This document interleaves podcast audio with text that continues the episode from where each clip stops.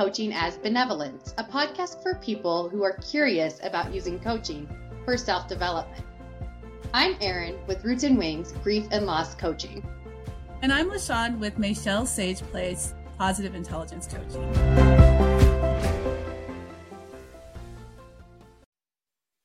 Um, in this episode, we are going to talk about change, what it is, how it shows up in coaching and in life what comes up for me when I think of change is uh, transformation, doing things differently. One of the things that I think about a lot when considering change and when I think about what I want to change in my life, I tell myself, um, as I also um, gently remind my clients, change comes about when we do different things. So if we're doing the same thing, expecting different results, then that usually doesn't work. So we have to change the way that we approach things, the way we see things, the permissions we give ourselves in terms of permission to dream big, permission to do things that we think aren't in our wheelhouse, permission to fumble, to fail forward, as they say, permission to give up on our perfectionism, and et cetera, et cetera, that allows us to forge new paths. And so when I think about change, I think difference. I think trying new things. How about you, Eryn? Yeah. Change for me is about external forces and internal forces sometimes and how those meet up in one's life and how there's maybe disconnect between them or um, dissonance. And sometimes we're forced into change when we maybe don't think we're ready for change. And that might require a level of getting access to support resources and really being more in tune with ourselves uh, to understand and navigate when there is that dis- disconnect. On the other hand, change can be such a creative thing. It can be such an empowering experience, even if it's not something that one initially desired, but was a little bit more of that forced upon them scenario. When I'm desiring change, I notice all of the feelings from frustration to sadness to excitement to vulnerability. And so, even opening myself up to that level of change that I'm expecting and wanting to engage in is incredibly challenging. And so when you apply that to other types of change, it just really makes it clear, at least in my mind, how difficult change can be, even positive changes in our lives and even small shifts. And, and so this topic of change is so much because it's all about what's going on for us internally and what's happening externally and how we can make those shifts to create the change that we want to see in our lives. So that's a summary in my head, I guess, of where I'm headed with framing for change. And I'm curious for you, L'Shawn, has there been an experience in your life where you expected change and you were ready for it, but it didn't go well? And on the other hand, completely didn't expect change and yet it did go well. The first thing that comes to mind is um, moving to Colorado after living in Japan for some time. I expected a change. And I'm not not to say that coming back to Colorado wasn't what I expected. It was the move itself. Because I expected it to be difficult and have many steps to take, but it was so much it was so much more than I anticipated. I knew that we were going to be moving overseas, you know, back to Colorado for us, for our children moving to Colorado for the first time. And I knew that, you know, we had our whole lives for a long time in Japan and that there were going to be so many things that we had to give away, throw away, et cetera, et cetera. And so I was ready for that, but I could not have expected or anticipated what it was. There was so many layers to it. It was emotional, it was physical, time. There were so many dimensions to moving overseas that I could not have anticipated. And it did not go as well as I thought it would. We had to extend our lease twice in the process. And we had friends over there helping us move our stuff.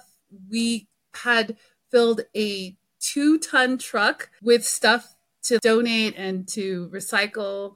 Um, and still had more things in our house and we have a we had a small house.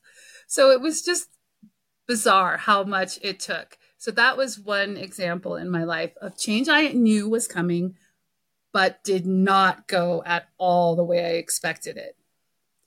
Um, unexpected change that turned out good was well let me think.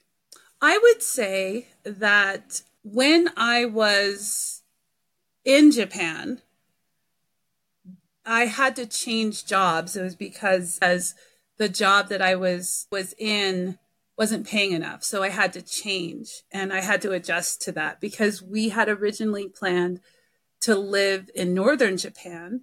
We moved from western Japan to northern Japan and we were going to settle there. That was the plan. And it just wasn't working out.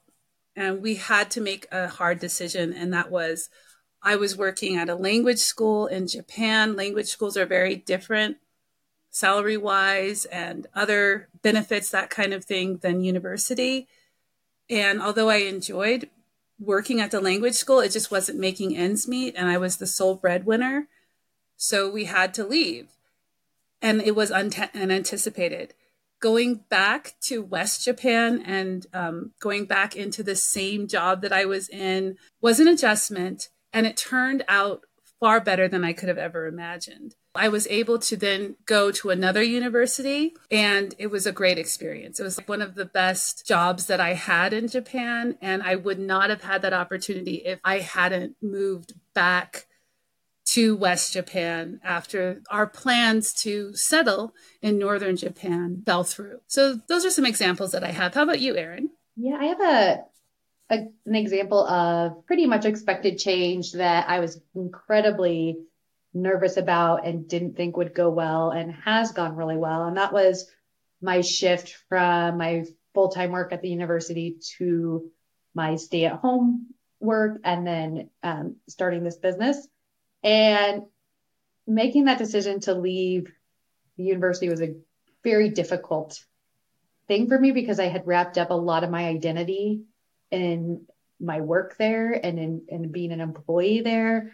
And also the, you know, we were on my benefits and everything. So that was uh, letting go of some of those security pieces was was a little bit tricky. But you know, even after a week of the shift, it felt so liberating and so good. And it, it really was the change that not only I needed, but, you know, really our family, you know, needed to shift to creating some level of um, balance, right? More play, more, you know, of that type of thing. So that went way better than I thought because I'd always been in full time work and always lo- like put career above pretty much everything. so shifting my identity there was a very difficult thing to do. And then a shift that I thought might have gone better and didn't was really straight out of college. I had just gotten married. We, I just started my job teaching high school English. We went on our honeymoon, and then the day after, I was in the classroom uh, preparing for for the students and things like that. And I was very young and full of a lot of energy, and thought that I could just have it all at once and it would all work out. And this is exactly what I want to do. And I realized um, fairly, fairly quickly that it, that that was not the case. But it wasn't until many years after that that I really realized the significance of that on my life, both the challenging impacts it had as well as the positive impacts but it was it was a shift straight out of college that I made and I intentionally made. And I was informed by where I was at on my life path at that point, not having had more experience to really know who I was and what I really wanted. And so it is interesting thinking about this right now aloud and, and looking back on that experience and how I thought that change would be the start of something that would last forever, you know, or, or that type of a career path that would last forever. And how wrong I was in terms of um, what what was working for me. So yeah, I, I, have, I guess those are two examples really wrapped up in career. Um, but I'm sure I have other examples outside of that too. So, uh, yeah, when you've gone through changes in your life, have there been guides? Have there been people by your side to help you? Yes, there have been. I have this, uh, I guess I would say family friend, or she was my tutor when I was nine years old. And she tutored me for about a year and then moved.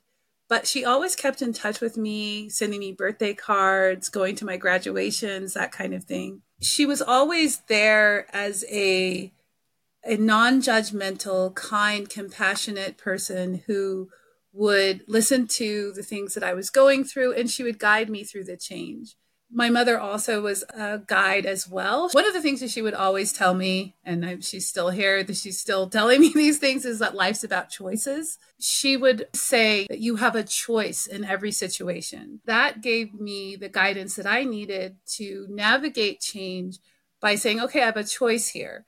I'm, I have power here. So my mother telling me that there's choices that we need to make in every situation empowered me and guided me as well. Of course, coaches have been guides for me uh, since I was, you know, since I started coach coaching training and also peer coaches, professional coaches. I find that having that space to co-create with the coach, ways to navigate change, to um, execute a uh, intentional change was really very helpful for me. Friends also were guides for me, people who have been in that situation.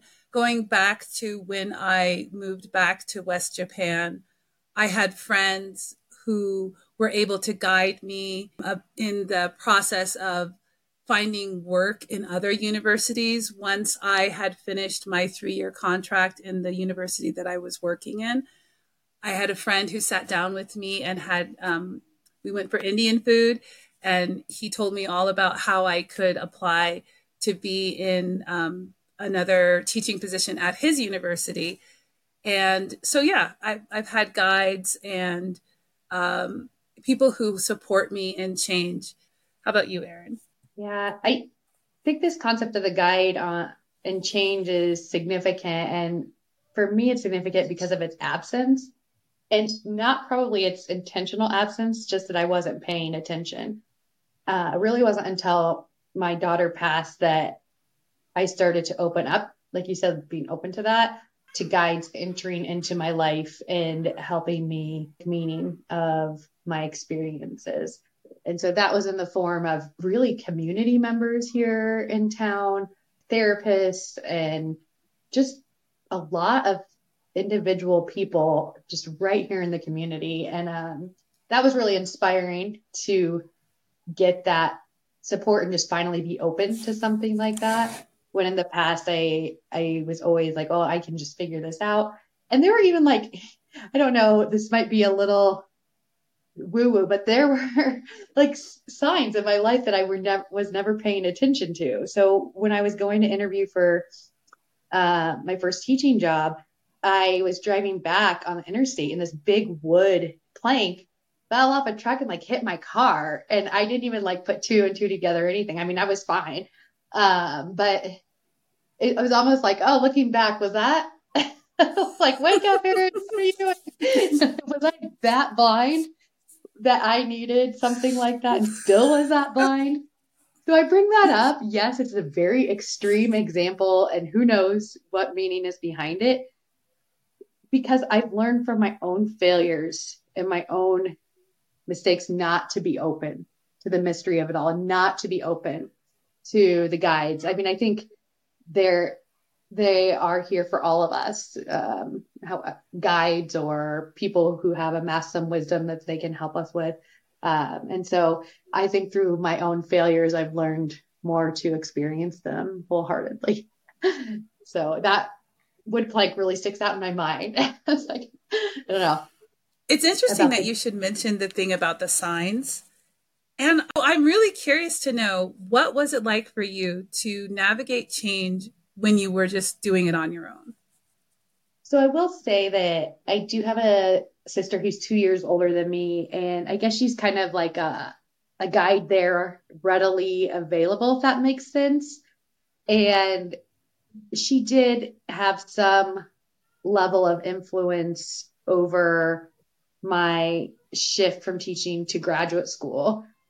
And so I guess her presence was there, but I think the biggest thing for me was I was so scared of vulnerability then that I wasn't able to access like not only guides but my inner power and my my own inner truth and wisdom. And so it's almost like in addition to a, a personal guide, accessing vulnerability is a very powerful guide as well. And when you can book in that with people who are there to support you and you know want what's best for you and have experienced possibly what you're experiencing or have uh, an understanding of what you're navigating i think that can be incredibly powerful. And so to answer your question i didn't really seek that out uh, then but then after the death of my daughter it was immediate. It was like a shift in me like i need help with this i need help here i'm really lost i'm really struggling and then I was more open to seeking, you know, human support as a guide. That so powerful what you said about vulnerability because I think it's common for people to see vulnerability as a weakness as opposed to being empowering. So that was really interesting when you mentioned about vulnerability to be open to your own inner wisdom. That really resonated with me. What more can you say about that? I think I knew deep within what had to change uh, in the particular situation of moving from teaching to graduate school. But it was almost like I was masking that in a way. Like I didn't want people to really know my reasoning. I didn't want people to really understand me and my wants and needs. And I think it was partially because it felt a little bit selfish and it felt hard in some ways to leave behind what was going well. So I think that's all wrapped up, particularly in that uh, first big change experience that I'm talking about here. And so it was just like when when I lifted the mask and really had to sit with who I was and I really didn't have to do that until my daughter passed. I just wasn't able to access that vulnerability that was needed to have that genuine shift and fully take part in that change in a way that was authentic to me and that really helped me thrive. So there is a level, yeah, of the shift in vulnerability, which leads to, I think, that genuine piece and and the authenticity piece as well. What comes up for me when you're talking is that what you said in one of our um, earliest episodes was being broken open by grief. And that's what comes to mind when you said that you were able to really access that vulnerability after the loss of your daughter and access your guides as well. That's really powerful for me um, when you were talking about that. And it also brings me back to what you said at the beginning when you so clearly stated the difference the differences of external forces that cause change and internal forces that can bring about change. And i, I would i guess then would one of the external forces would be grief and loss.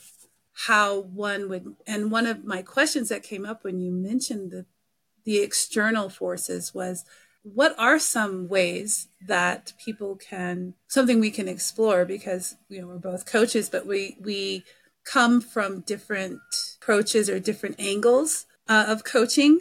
So this is like a question that i'm asking you that i then would of course um, answer as well as a positive intelligence coach but what are some ways to navigate change when it comes from the outside, when it's unwelcome or unexpected. And from a positive intelligence perspective, we have what is called the SAGE perspective, where any situation can be converted into a gift or opportunity. And by that, we mean we can step back and see what the situation can bring in terms of what we can gain, learn, also what we can appreciate. Those are some ways that positive intelligence approaches change that's unexpected and unwelcome. How about for you, Eryn, as a grief and loss coach? Yeah, I think it can vary somewhat vastly between the individual. So, just generally speaking, when one encounters unexpected change, it may take a while to reorient to the world. I think we've talked in the past about how our mind is creating a new map according to neuroscience. And so how are we supporting that part of our ourselves to orient to our our new world? So, you know, obviously the health things are so important like sleep and going on walks and getting enough liquids, those types of thing things and and connection as well, community connection. Um, and then the other piece when we're reorienting is, I think, working with a therapist or a coach or someone to help you understand what's really going on for you at those deeper levels so that you can make sense of that change. It's so shocking that you're able then to tend to those things that come up for you. So, you know, unexpected change, it, you know, shakes you to the core. You have something that you're starting to grapple with. Um, so you, you can talk about that with with a therapist or somebody. And then with coaching you then can take that to create you know steps that are going to work for you and and are going to work for where you're at in the change process and where you're at with your own needs both with your you know families and work and friends but also with your internal needs going back to that kind of balance of the internal and the external. So I think it's just being gentle with ourselves as our minds orient to the new world, taking the time to let that all unfold and seeking those resources as well. I just the whole the whole time you were talking, I was so excited because there's so much there. The the reorienting oneself to a change. And this is true of a wanted change or an intentional change as well. One thing that really sticks out for me is the reorienting oneself to change. Because one thing that I take for granted is just how significant a change can be to my identity and how I see the world, how I approach the world. Just as an example, if a person is used to being heavy, let's say, and they decide, okay, I'm going to lose weight and I'm going to be healthy. If a person is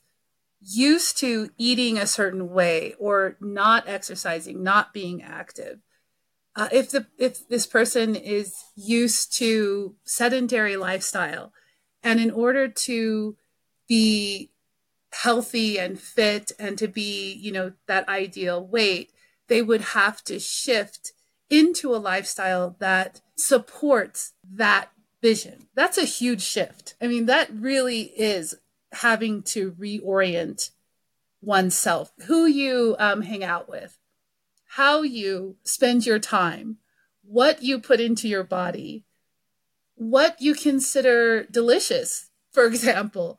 You really have to shift so many things in order to be that ideal or what you're what you're looking for and i think it's easy to take for granted that it's so much more and so complex um, when you're looking for a goal. And when you get there, because you're so used to being heavy or you're so used to being sedentary or you're so used to being a certain way you've gradually changed and you get there and you're you got to settle into this new body or settle into this new lifestyle and i think even though it's something you may want and you desire that you worked for that you you really strive, it's easy to slip back into what's comfortable. And I think that's one of the reasons why there's yo yo dieting and, you know, going back and forth with weight. So I think that that's a really interesting aspect of change that doesn't feel to me that is explored as much. So when you did mention the reorienting, I think that's a really important piece to keep in mind when you're on the journey of change or you're navigating change. I really appreciate that example because it really nuances a lot of the different factors that you know all combine within change and in the change that one is intentionally making in, in one's life. And also you mentioned like when they get there, you know, then what kind of framing? And I think that's also another it's almost like another cycle of change because you have to then reorient to now who are you? You know, now what does it look like to be out in the world? And I think if that piece is is it not intentionally discovered, that can be really challenging. So it's almost like I mean, we're always in a state of change. We're constantly in a state of change. But when we think about that intentional change of the weight loss example, it is going to be a cycle to the next piece, right? How are they in the world now? Which may cycle to the next piece, maybe different fitness goals. So it's it's always movement. Change is always movement. And I guess that's the promise of our human condition. Yes, I don't know. Um, that we're constantly in movement. And so it's like, where do we get to have our agency in that? Even for unexpected shifts or unexpected change or change that seems awful. You know, where is that agency? And that's another one that's developed over time and is also complex, right? To really answer those tough questions about who am I?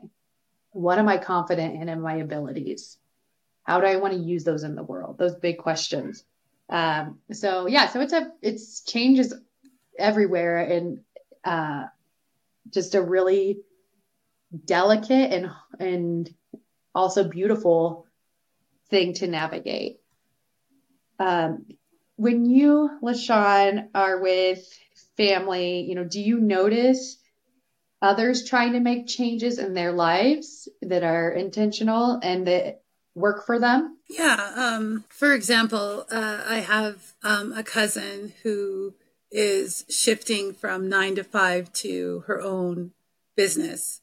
And it's intentional and she's making different choices about how she spends her time and what choices that she's making in terms of she's got kids and so she, you know what she's able to do and um, how she's going to navigate her new life. I've seen that, and we talk about that a lot. And her excitement at um, changing the way that she's bringing in money and her anticipation for her business. Uh, and then I also have, you know, my my cousin who is navigating the change of you know having a chronic illness and then having a, uh, both she and her adult daughter are navigating this change together. They're they're navigating a change in their relationship where the adult daughter is now caregiver. And it's just really interesting to see how they talk about what they're going through and they support each other when they when they talk about plans and and what works what doesn't work and how they can navigate this change in their relationship this change in schedules what's expected of each other. Like you said there's changes everywhere. There's big changes like what i was talking about with changing career and changing navigating shift in your body uh, what your what you can expect from your body and also recovery from a surgery, recovery from being sick for a long time. I've seen that. There's a lot of that that I have observed in my own family. And one of the things that I marvel at is their ability to express it and talk about it and emote. Like, you know, they're able to say, I feel this way, this is frustrating, or this is draining. And going back to guides and help their ability to find support. And then also the opposite, where my one cousin is very much like you were before your transformation. She can do everything on her own. And I often have conversations with her where I'm like, you're not alone. There, there is support out there. You don't have to do it all by yourself. And that's one of the things that I have witnessed. And I've also witnessed um, my other cousin her whole philosophy is it takes a village. So she has a whole community rallying around her and her daughter, helping, supporting, around the clock like i'll go visit her and she's got you know her her medical team there and then she's got her daughter and then she's got her friends and then i go to visit and it's just it's like grand central station. But it's great you know it's a great example of community the power of community and how community can work together to enrich your life and to support you. So i've seen examples of both in my in my family. How about you Eryn? Yeah, I really like how you shared the diverse examples. And, you know, I don't know if I have any really strong example that would add much more nuance to everything you've said. I think what you highlighted was really uh, wonderful and thorough. I, yeah, I mean, I think in my friend circle, just even an example of continued learning and how uh, we're all in this shared text where we share something we learned for the week kind of thing. I think that's just some kind of basic tool that also helps us navigate change um, because it's helping us process what we're learning and how we're shifting as a result of what we're learning. So I think that's the one example that really comes to mind right now. And I'm wondering if we haven't yet explored other aspects of change. I know we talked a little bit about the guide and like community uh, support as well, and then reorienting to our new world and using strategies and using help and resources. Is there anything else that might be helpful for people to hear when navigating change? One thing that comes to mind is, and we've we've touched on this before, maybe in conversations outside of the podcast. I can't remember, but stuckness. Because I think that when a person is faced with change, it's easy to get stuck in that change, in a pattern that's not serving you or limiting beliefs where a person wants change but doesn't know how to make that happen, or a person experiences unwanted change or unexpected change and is stuck in a maybe a cycle of depression or where they don't want to move where they're like really defiant and they don't they don't want to acknowledge that something has changed I think that this can be seen when a friend or, or, or a relative or even a child uh, decides that they've changed something either about your relationship or the way that they want to be identified. One very small example is, and it's probably kind of trivial, but it, it's, it is an example. Um, my brother in law went to California and he changed his nickname. and this was like decades ago. He changed his nickname to a nickname that suited him, but his family called him and were used to calling him another nickname. And so it's really interesting. It's like pre California, post California. So those who knew him in California call him this other nickname, and his family calls him this, you know, the previous nickname. So there is a little bit of like stuckness or a little bit of resistance, especially of his parents and siblings, because they saw him as that nickname that they gave him when he was a baby. So they don't recognize and they don't use his chosen nickname. So that's just an example of how stuckness can be part of change. It might be worth talking about how one could navigate that or or approach that or understand yeah. that aspect.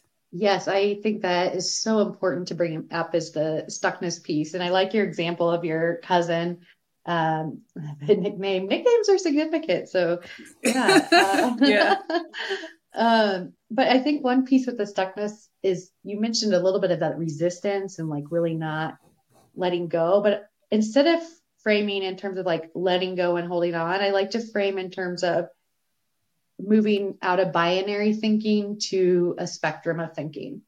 So it's not all bad, it's not all good, whether it's going to be a positive shift or one that's negative. Let's look at the spectrum of things going on so that it doesn't feel so, you know, heavy if it feels like this really bad change in one's life. That gets a little bit more uh, nuanced with grief and loss. And so I don't want to overstate that this spectrum piece in how I explained it is going to be is going to always be a good fit for grief and loss. But just generally speaking, when we think of change, if we can hold that loosely with that spectrum and and find, you know, all the angles that we can explore, um, I think that can be a helpful way to get unstuck sometimes. I love that you said binary versus spectrum because I'm always like, what's the what's the opposite of binary? I love that you said the spectrum. I love how you're so clear in how you describe processes and the way of looking at things. It's just so appreciate that. So thank you so much for having that clarity in language. It's beautiful. Thank you. Eryn, I think we're very close to the end of our time. Do you have a coaching nugget that you'd like to share? There's so much that's running through my mind when I think of change. Like if it has, um, even if it has worked for you in the past, it may not work in this situation. And it may be a good idea to try what's worked in the past too. So I think given that framing, embrace the paradox of change, embrace the learning of who you are and the joy of discovering that. What about you, I L'Shawn? love that. I love that. And I would add, give yourself grace. Know that change has so many layers to it and it's not so simple as you might think. There's a lot of, you know, reorienting, unexpected sometimes delightful surprises, other times like, wow, I didn't even know that was possible. um, so yeah, give yourself grace and um, be gentle. Be gentle with yourself.